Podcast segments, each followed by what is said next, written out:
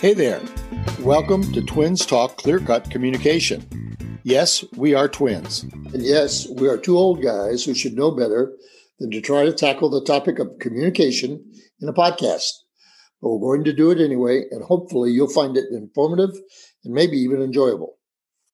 We're coming to you today from Need to Disagree, Tennessee. And one of the things we wanted to comment on, we've gotten several questions and feedback from you all, but we've also had several of you ask, How can I write in? You say to give you uh, feedback and you're inviting questions, but I have no idea of how to get a hold of you. And although we put it in writing in one of the descriptions, we want to make sure for those who do want to stay in touch with us that if you email us at twintalk46 at gmail.com, we'd be glad to respond. So again, it's twintalk46 at gmail.com. What we want to do in this episode, uh, Ray, is to tackle one of those very tricky dynamics in interpersonal communication, or at least I think it's tricky. I, I suspect others do as well. And that's the concept of interrupting. And if you've been following us through several episodes now, you might be saying to yourself, why in the world are they talking about interrupting right in the middle of an ongoing conversation about listening? And we do want to keep the ongoing conversation about listening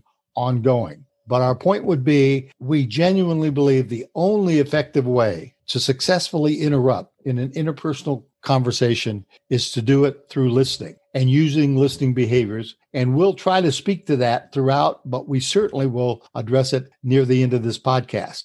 So, Ray, I want to throw to you a question. Why do we choose not to interrupt? Why do people just make the decision, I'm not going to interrupt? Well, I think one of the most frequent reasons that would be given would be because they don't want to be perceived as rude or insensitive.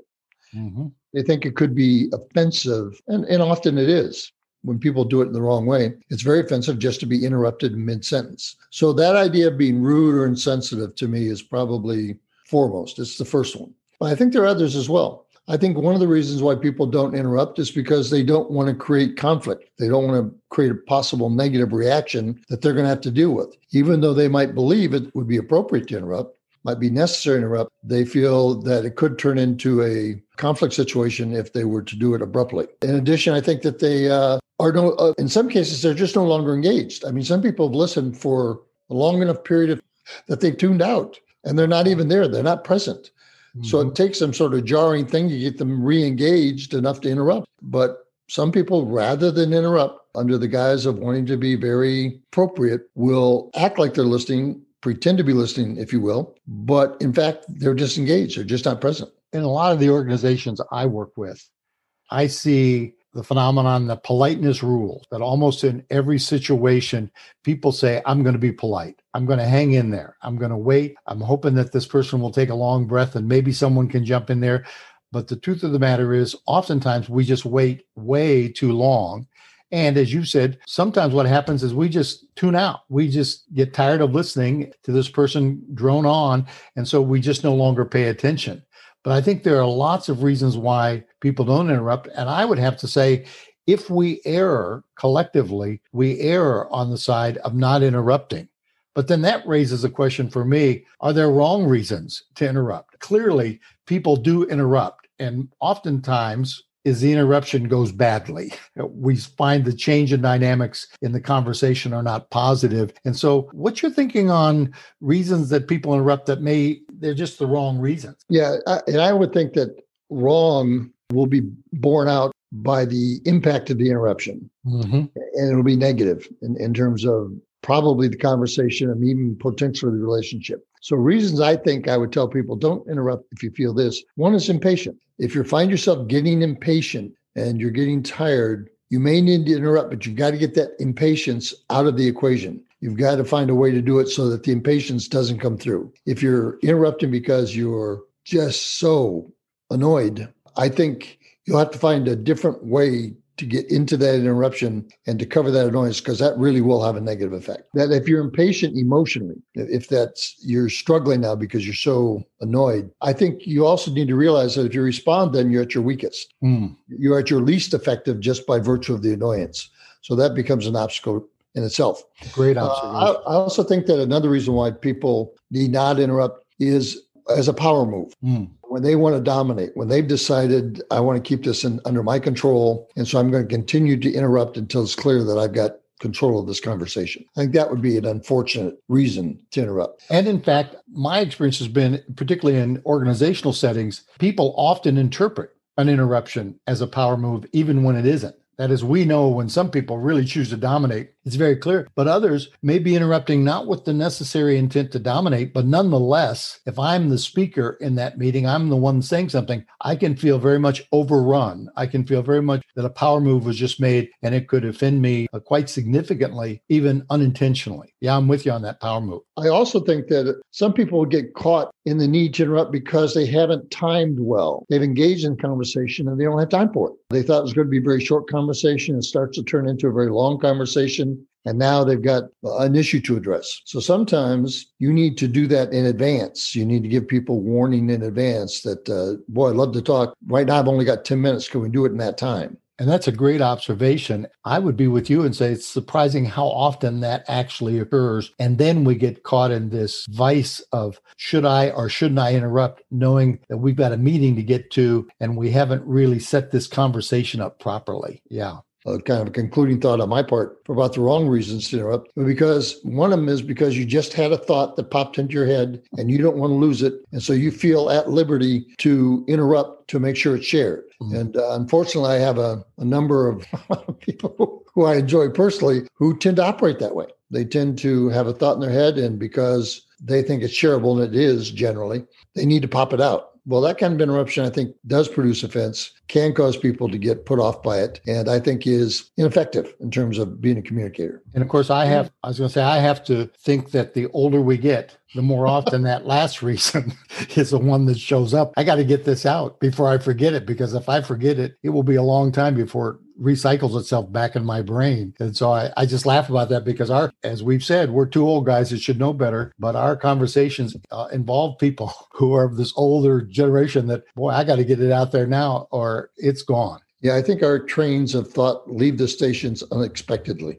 exactly. Well, you know, I've identified some things that reasons not to, but uh, I think we also need to identify reasons we really should interrupt. Why don't you give mm-hmm. a go at that? Well, we mentioned in an earlier podcast, I forget which one. I, my memory serves me, it was episode two at the very end about a concept called the two minute rule.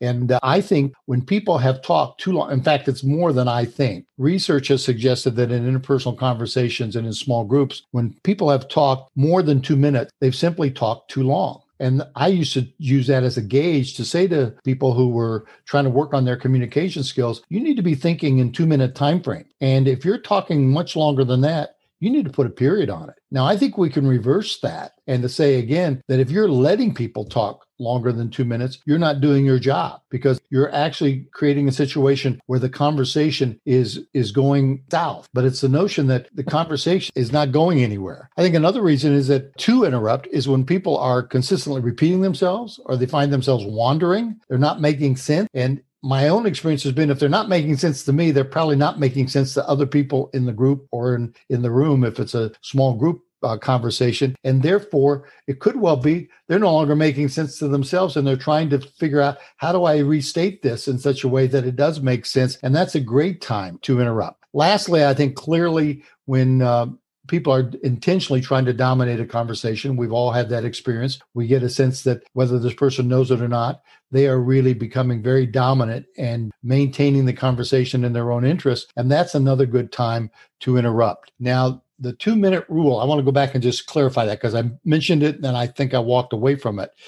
Really, the fundamental understanding of the two minute rule is if someone has talked for two minutes uninterrupted, so if someone is dominating the conversation, even unintentionally, we do need to interrupt for the good of the conversation. Another reason why we should interrupt is because it brings energy to the conversation. It's surprising how much conversation gets energized by people asking questions and not talking over one another, certainly, but being able to get the conversation focused and continued on in a stream of thought. And so it does create a situation where you actually energize a conversation by interrupting. But I'm going to suggest and it's going to be the point we're going to make clearly at the end. It's not so much should I or shouldn't I interrupt, but how I interrupt that makes all the difference. And then lastly, I'd comment that uh, you maintain some level of control. When you interrupt, you help reshape and give focus to the conversation if it doesn't have it. And if it does have focus, you reaffirm that focus and direction as the conversation goes forward. Bob, let me push back just a second. Uh, you've been you've lived with this two minute rule for a long time. You introduced it to me, and it felt relatively new, even though I think a lot of my natural habits were to interrupt in approximately two minutes. How did you develop this sensitivity to two minutes? Because you don't you don't do it by watching a clock. You don't do it by looking at your watch and that and telling people that you're too busy. So uh, what would you recommend to people about becoming more familiar or more practiced with the two minute rule? What I would suggest is that we just set the two minute timeline out there. Just say, be thinking you won't have it measured. Don't want you to look at your clock. Don't want you to look at your watch and say, wow, how long have I gone? Have I gone at 155? It's not that exacting. Now, the research just simply is based on the fact researchers were trying to identify when do people in groups seem to lose a sense of interest and what timing is involved okay. in that loss of a sense of interest in what's going on. Okay. Sure. And then what we find out later is what they can hold on to in terms of actually remember pieces of the conversation. But what I would say and what I would coach on is to have that out there is just a sense of understanding have I talked too long? Now, I'd even go so far as to say, one of the interesting dynamics that you can employ is you can interrupt yourself. A good example of that is you're talking as a teacher. You're talking and you're trying to make a point, and you say, what do the rest of you think? Or what's your perspective on this? Or was I, I unclear about this? And by even raising those questions, what you've essentially done is interrupted the flow of the conversation and you've interrupted yourself and you've given others, you've invited others to re engage or to get back in. And so my statement to people would be if, if you're really asking this question, how do I know and what do I do about it? If I think I'm talking too long, the thing I would say is if you feel like you're talking too long and you're getting that sense, yeah, I've gone well beyond two minutes, then you need to start thinking about what question can I ask or what can I put out to the group where they could then respond and we can re engage and we can take it further. Did that resonate? It does. That's very helpful. I mean, you're getting very close to what most clinicians call a pathology when you talk about having a conversation with yourself. but I think the idea of interrupting yourself is a, is a good one. I just think that that two minute rule is really a good one in terms of thinking of a, a boundary, but it's not a hard and fast boundary. That's what you're saying, and that's good. Just get familiar with that sense of conversational length. Sure. You know, and given the time that we have in terms of trying to always keep these to about 20 minutes, I did want to get in a study because I think it's going to going to turn our conversation in the direction that we want to turn it. Some years ago at the University of Illinois, we did a study, and the nature of the study was it was a job interviewing setting in which we conducted job interviews with students. And the confederate in the study was actually the interviewer. And we brought students in in one of two groups. One group was where students were interrupted every 45 seconds with what we called a redirect. That was to take the conversation away from the student, say, fine, heard what you had to say. Now I want you to talk about this, but a clear redirect of the conversation. In the other group, the same thing happened. The student was interrupted every 45 seconds, but this time they were interrupted with listening behaviors. Either the interviewer asked a question, a clarifying question, made a paraphrase statement, or summarized what the interviewer had heard to that point. When the interviews were done, the students took a battery of, of, questions, and the questions were designed to assess three dynamics in the interview. One, how they perceived the interviewer. Was the interviewer perceived as rude, insensitive, uncaring, etc.? Two, how satisfactory they thought the interview was, and three, how productive they thought the interview was. Now, what the researchers were predicting, their hypothesis was that in the first condition, in which the interviewer interrupted with just simple interruptions and redirect, that the student would perceive the interview as unproductive, unsatisfying, and that the interviewer would be perceived as rude and insensitive. What they predicted in the second group was what was essentially referred to as the null hypothesis, or that would have no effect. The students would not perceive the interruptions and therefore not really be predisposed one way or the other. The discovery was um, really quite amazing. What they found was that indeed in the first group, exactly what they expected turned out to be true. The interviewer was perceived as rude, insensitive, uncaring, and that the interview itself was very unsatisfactory and not productive at all for the student. However, what they found in the second group was that the interviewer was perceived as particularly sensitive, caring, and responsive. that the interview was perceived as unusually satisfactory and highly productive. So, what that caused the researchers to say was the question is no longer should I or shouldn't I interrupt? That should never be the question again. The question should be how should I interrupt? Because both those conditions were interrupted every 45 seconds. But in the second one, they were interrupted with listening behaviors. And in the first, they were interrupted with simply speaking or redirecting behaviors. That would be the point that I would want to make in this particular podcast. And we've even titled it, Should I or Shouldn't I Interrupt? And said, That is not the question. The answer to that question is yes, you should interrupt.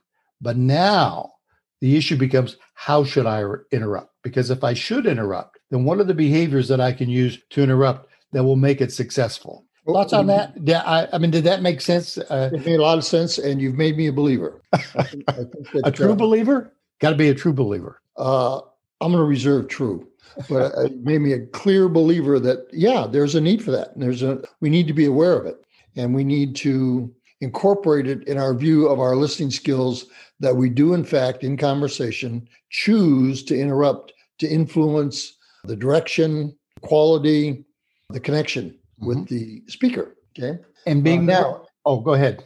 No, I was going to say you wanted us to to kind of conclude with uh, the the listening behaviors that are most effective when you're interrupting. Mm-hmm. And, and, in when, fact, in fact, I would suggest that there are only three that I'm aware of that really guarantee to be perceived as listening behaviors. Because the real issue here is not when we interrupt, it's not why we interrupt, although we want good reasons to interrupt. It really is to give people the impetus to say, when I'm struggling with that question, should I interrupt in this moment in time or not?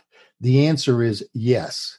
But then, how do I interrupt to not produce negative effect? And those three behaviors are asking clarifying questions, continuing the person's conversation by asking them a question that says, Tell me more, paraphrasing, which is as we've talked about, a little more refined listening behavior, in our opinion, which is to simply restate what the person has said and encourage them to go on. And the last one is to summarize. And what I would suggest is surprisingly, we tend to, in meetings in corporate settings, summarize at the end of an hour meeting or summarize at the end of an hour and a half meeting, when in fact we should be summarizing about every five minutes in a conversation, just simply to help people keep track of the conversation. So, one of the things that I could say is so as a person's talking and they're talking on and on, I could say, let me just make sure I've got this right. If these are the three points that you're trying to make. A, B, and C. And what I've done is I've summarized. And if I've been accurate, they'll say, yeah, that's exactly it. Then we're able to move on. And so the summary gives us a chance to, if we're in a group again, track with what's being said and be able to maintain that level of conversation. So those would be the three. When you think of them, do you see them any other way, or would you say, here's an additional thing I would observe? Yeah, I think questions, paraphrasing, summarizing, the critical listening responses that would be most effective when interrupted. Okay, so maybe to loop back, we said at the beginning, why introduce this particular session here and now? And it's because ultimately we were trying to make the argument hey, listening behaviors really create a positive impact on conversations in a number of ways. And one of them is to create an ability to interrupt without being perceived as being disruptive or interruptive, and actually being seen as maintaining the conversation and indeed energizing it. And so, what we're saying is this is one of the real positive outcomes of listening effectively and speeding, in a way, speeding up the conversation, being able to encourage the conversation to move along at a pace that keeps energy in the relationship and in the room. The twins are done talking for today. Now it's your turn. We'd love to hear from you with feedback regarding today's theme or a situation you'd like us to step into during a future session. You can reach us at twintalk46 at gmail.com. Remember, no communication problem is so big, so complicated, or so intense that we can't make it larger, more complex, or more dangerous than it already is almost effortlessly. And we'd like to thank Kevin MacLeod for the score that both began and ended this podcast.